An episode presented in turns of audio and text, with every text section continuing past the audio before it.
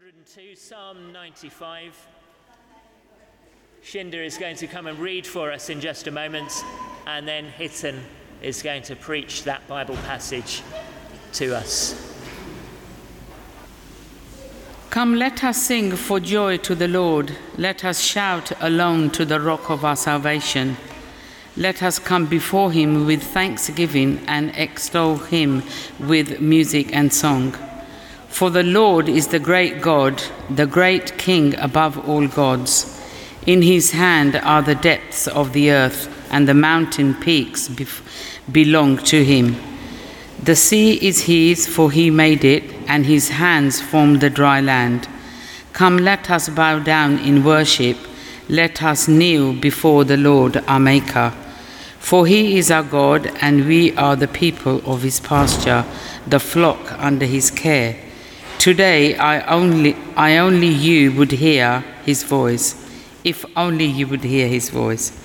Do not harden your hearts as you did in Meribah, as you did that day at Massah in the wilderness, where your ancestors tested me. They tried me, though they had seen what I did. For forty years I was angry with that generation. I said, They are a people whose hearts are go astray, and they have not known my ways. So I declare on oath in my anger, they shall never enter my rest. This is the word of the Lord. Thanks be to God. Thank you, Shinda. Good morning, everyone. Uh, let me add my welcome to Richard. My name's Hiten. I'm one of the church wardens here and I'll be taking us through Psalm 95 this morning. And so please do keep your Bibles open. So, a few years ago, I got myself a fitness tracker. It has the ability to measure my heart rate.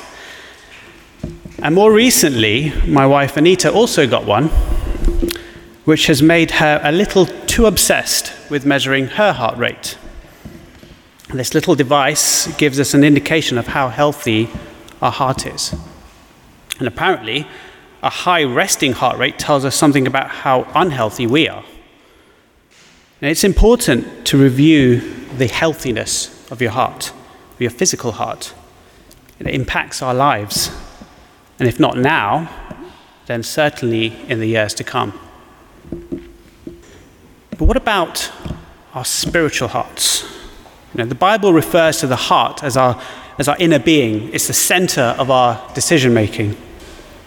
It's the thing that directs our paths. And the Christian life is a journey. It's a journey to an eternal rest with God. You know, the spiritual health of our hearts will determine how we respond to trials on our way. And Psalm 95 before us this morning gives us a spiritual heart assessment. Know, this, this fitness tracker flashes pulses of green light into my wrist to detect the, the veins and, and measures the pulsing veins for my heart rate. But our psalm shines the light of God's voice directly into our hearts, and it tests the responses. So, three things we're going to look at today a soft heart's response to God's word, a hard heart's response to God's word, and then how do you respond? So, let me ask you this morning how healthy is your heart?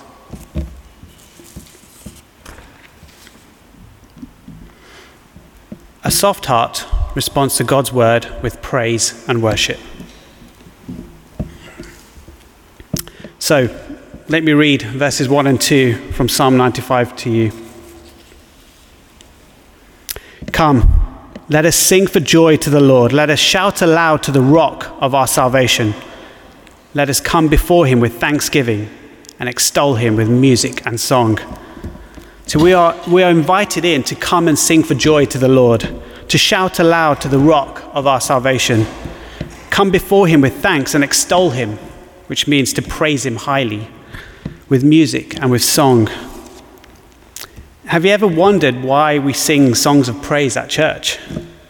You know, we sing truths to each other and to the Lord. It's our, it's our offering of praise to Him, and they're full of meaty truths. Do you notice those? Do you notice the words of the song that we sing? Without looking at your service sheet, I wonder if you can remember the last song that we sang. That'll be quite easy because it's actually based on this psalm, so I hope you do remember it. But sometimes I go along with emotions. I, I sing without really applying my mind to what I'm singing. But songs have power, don't they? they it's putting words to music, to a catchy tune. It helps us remember them. And when we sing, we express outwardly the emotions and the feelings in our hearts. But these aren't random words. You see, our psalmist, he wants to inform our singing. So let's read verses 3 and 4 on why we're singing praises to God. So, verse 3 For the Lord is the great God, the great King above all gods. His hand, in his hand are the depths of the earth, and the mountain peaks belong to him. The sea is his, for he made it, and his hands formed the dry land. So, why are we singing praises to God? The Lord is the great God. In fact, he is king above all gods. And verses 4 and 5, what do they remind you of? It's creation, the depths and the peaks. He created the lowest and the highest places on earth, places that we would struggle to get to or even survive. He created the sea and the land. We're being given a reminder here of the creation story. We're being told, look at God. He is creator, He made all things. He is great above all gods. There is none like Him. And so, how do you respond? Well, we sing praises to him simply because he is God, he made all things. Isn't there an inner child inside you, you know, when you see a huge mountain range or the vastness of the sea that just stops and says, Wow. The next time you look at these, stop and praise the God who made them. So that's our call to praise. But our psalmist makes another call. I wonder if you noticed it in verse 6 of our reading. It says, Come, let us bow down in worship. Let us kneel before the Lord our Maker. This time, we're called to worship. Now, this word is used a lot in churches, and it may conjure up different feelings and images for you all, depending on your backgrounds. But worship simply means to bow down, to lay prostrate, to acknowledge someone greater than you. And we don't really bow down to anyone these days, and maybe you would if you had the privilege of meeting royalty. I remember watching uh, Prince William kneeling before King Charles during the coronation. He must be thinking, You're my dad, but today I acknowledge you as king, ruler over me. It's a sign of humility. It's saying, You are greater than me. And so, when we kneel before God, we acknowledge that He is greater than we are. He's creator of all things, He's creator of us. He is our maker. And the psalmist gives us a further reason to why the Lord is worthy of our worship. In the first part of verse 7, it reads, For he is our God, and we are the people of his pasture, the flock under his care. And this is more personal, this is intimate. The Lord isn't a distant God who created the world and then steps away. No, he's our God. We are the people of his pasture. We are the flock under his care. This is language of a loving shepherd who cares for his sheep.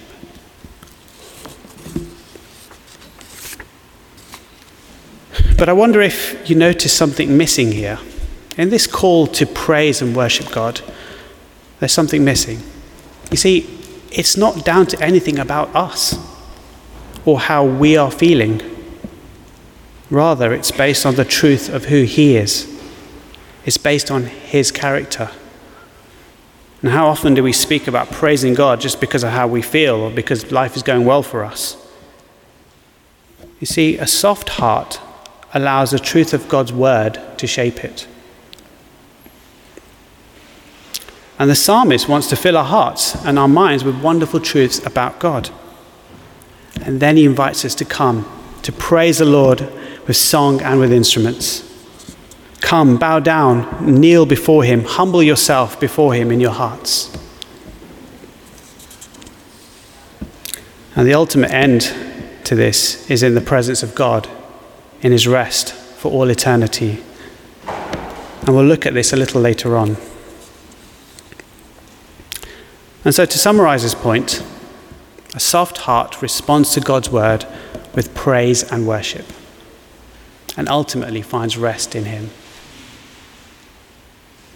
And this would be a fitting end to the psalm, but it just doesn't end there. We're given a warning and a case study now.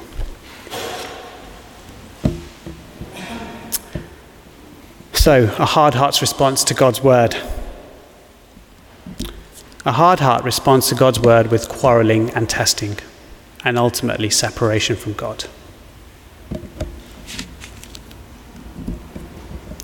Now, the end of verse 7 up to verse 11 give us a case study and a warning of how not to respond. So let me read that for you from the end of verse 7. Today, if only you would hear his voice, do not harden your hearts as you did at Meribah as you did that day at Massah in the wilderness, where your ancestors tested me. They tried me, though they had seen what I did. For 40 years I was angry with that generation. I said, They are a people whose hearts go astray, and they have not known my ways. So I declared an oath in my anger they shall never enter my rest. Today, if you hear his voice, this is language here of a present continual tense. It means of, it speaks of every day. And we're given an example of what not to be like. And it's actually looking back at Exodus 17, which Richard preached on last November. And I definitely recommend uh, you listen to that sermon uh, on the church website, because I won't be going into detail, but I will summarize. So, back in Exodus 17, Israel had been rescued from slavery in Egypt by God's miraculous power. And as Pharaoh and his armies were about to corner them, the Lord parted the Red Sea for them to safely cross through. The Lord ensured that they had water to drink, and he fed them miraculously from heaven. And yet, after seeing and experiencing firsthand all those miracles, when they were faced with a trial before them, and this was a serious trial, there was no water in a desert. When they were faced with this trial, what did they do? Did they pray to the Lord, their awesome God who created all things, and rescue them? No. They quarreled with God's servant, his servant Moses. In fact, they were almost ready to kill him. But worse, they tested the Lord and questioned his character. Is the Lord among us or not? See, even though they saw God's miracles firsthand, they questioned whether he was even there. Rather than trust God for who he is, their creator and their rescuer, they questioned his character. And this is no different to the Garden of Eden in Genesis 3. The fall was a result of knowing God's word but not trusting it to be good. And this is the danger of a hard heart. Rather than trusting in truth, it is hardened by the situation before it, or the lies within it, or the lies from outside. It happily listens to the age old lie that God is not good.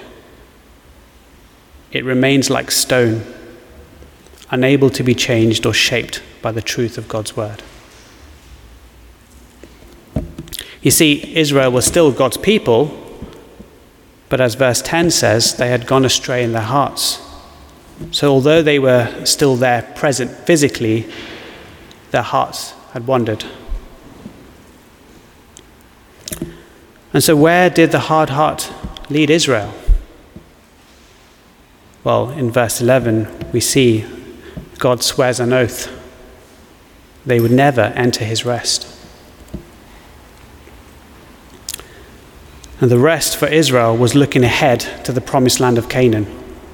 But because they rebelled against God, he caused that generation to wander the desert for 40 years, and they never entered the promised land. And this is further explained in Numbers 14 if you're taking notes. So, why is this an important warning for us today? Well, as Christians today, we're not looking for a promised land on earth, but ahead to a new creation, dwelling with God Himself, eternity with Him. And this is the final day seven rest of creation, where the whole Bible story is heading. Is what we were made for to dwell forever with our Creator. As we heard um, last Sunday, our sister Tina went to be with her Creator. Richard, Gabriel, and I went to see her um, in the hospital a few weeks back. And she just had this wonderful smile on her. In the midst of her pain, she said, I just want to go home. And that's someone who knows her Creator and wants to be with Him. So it's a sad loss. Fully appreciate that. But she's with her God. So that's the joy of knowing God and having that warm heart towards Him. But the warning here is of a hard heart. A hard heart ultimately leads to separation from God. A hard heart's response to God's word is quarreling and testing, and ultimately separation from God.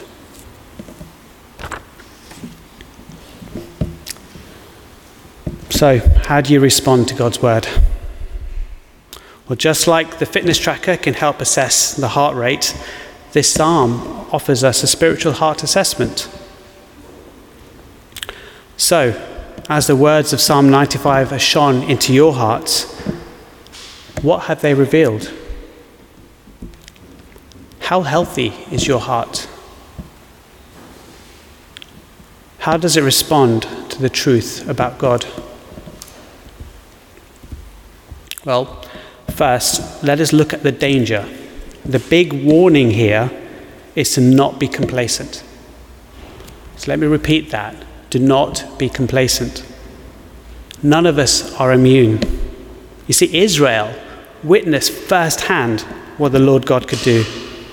And if their hearts could go astray, don't be so sure that yours won't when trials come your way.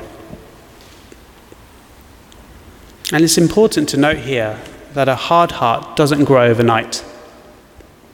It's like callous skin that gets thicker and thicker until you can't feel anything at all.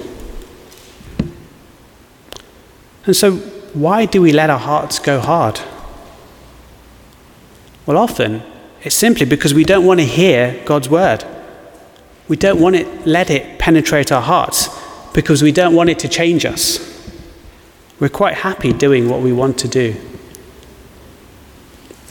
And the root cause of this is believing a lie that God's word isn't true. And so instead, you listen to the voice of the world or the devil. Now, today, we live in a noisy world full of influences. Whose voice are you listening to? Another warning sign is a grumbling heart. It's a warning of a heart on its way to being hardened. And so, what would a hard heart look like in our lives?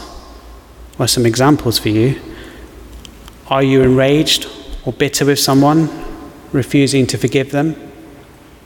Despite knowing how much the Lord has forgiven you. It's easy to shut that part of His word out and stay bitter. Or are you struggling with singleness? And rather than trusting in God's good and perfect will for your life, you're tempted to shut His word out and look at the possibility of dating a non Christian.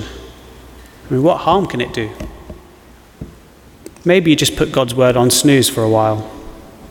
But be warned, soon you won't hear it at all. Or is life just tough? Are you angry with God for what you have or don't have? Do you feel that He doesn't care? And how can a God who cares possibly allow this in your life? We don't always know why God does things in our lives, but we do know who He is. We know His character, and we can trust Him.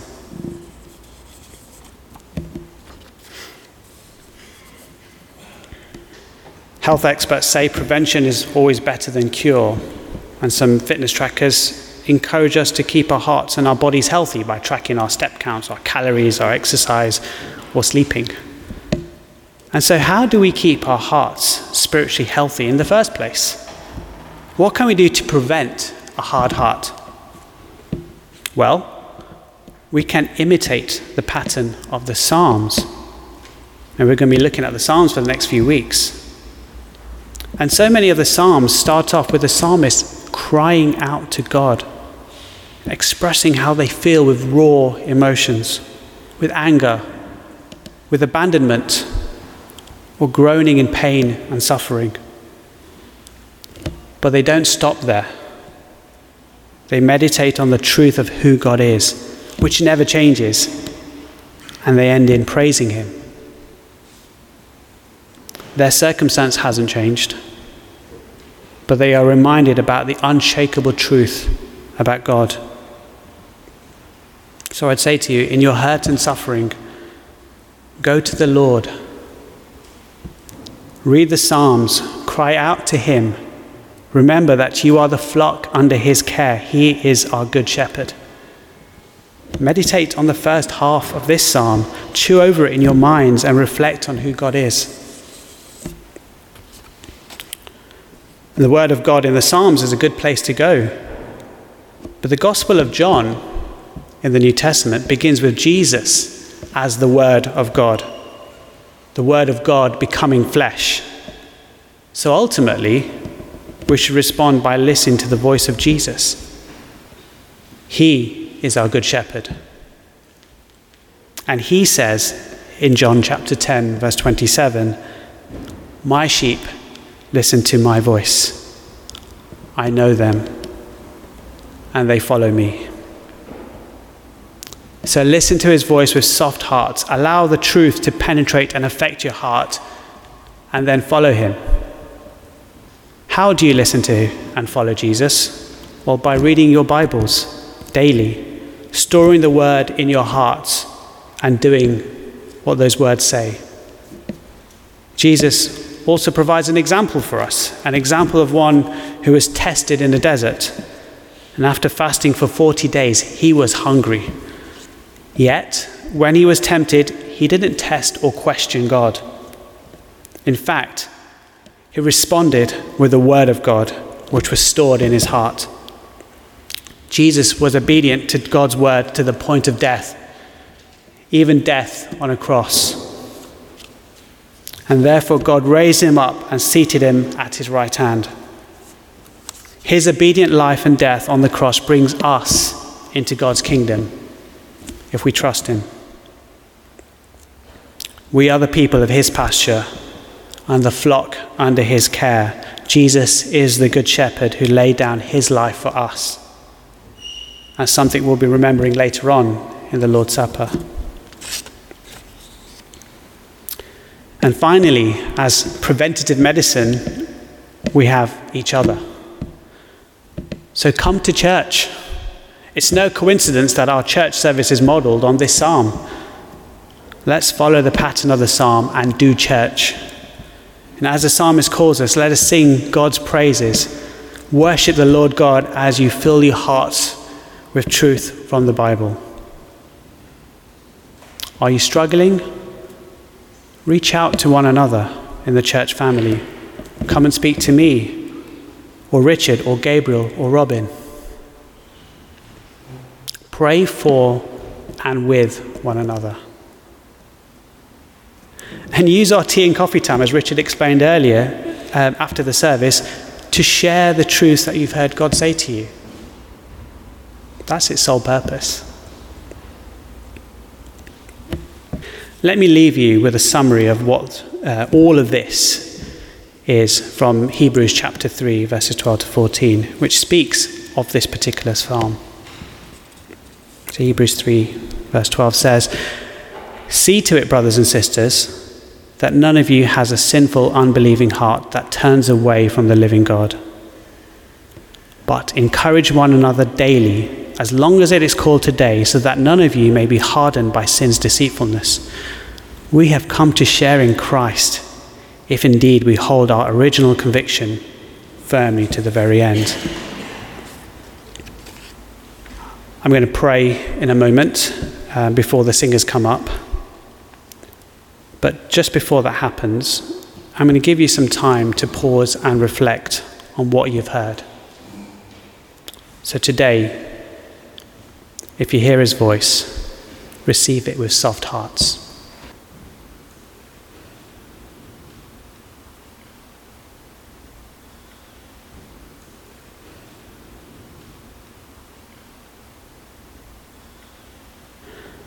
Our Father, we thank you for your word. We pray that you'll give us a soft heart to receive it. Help us store it up in our hearts. Help us use it to praise you and to worship you. And help us use it as preventative medicine for our souls to help one another along the journey of our lives to find rest in you. In Jesus' name, amen.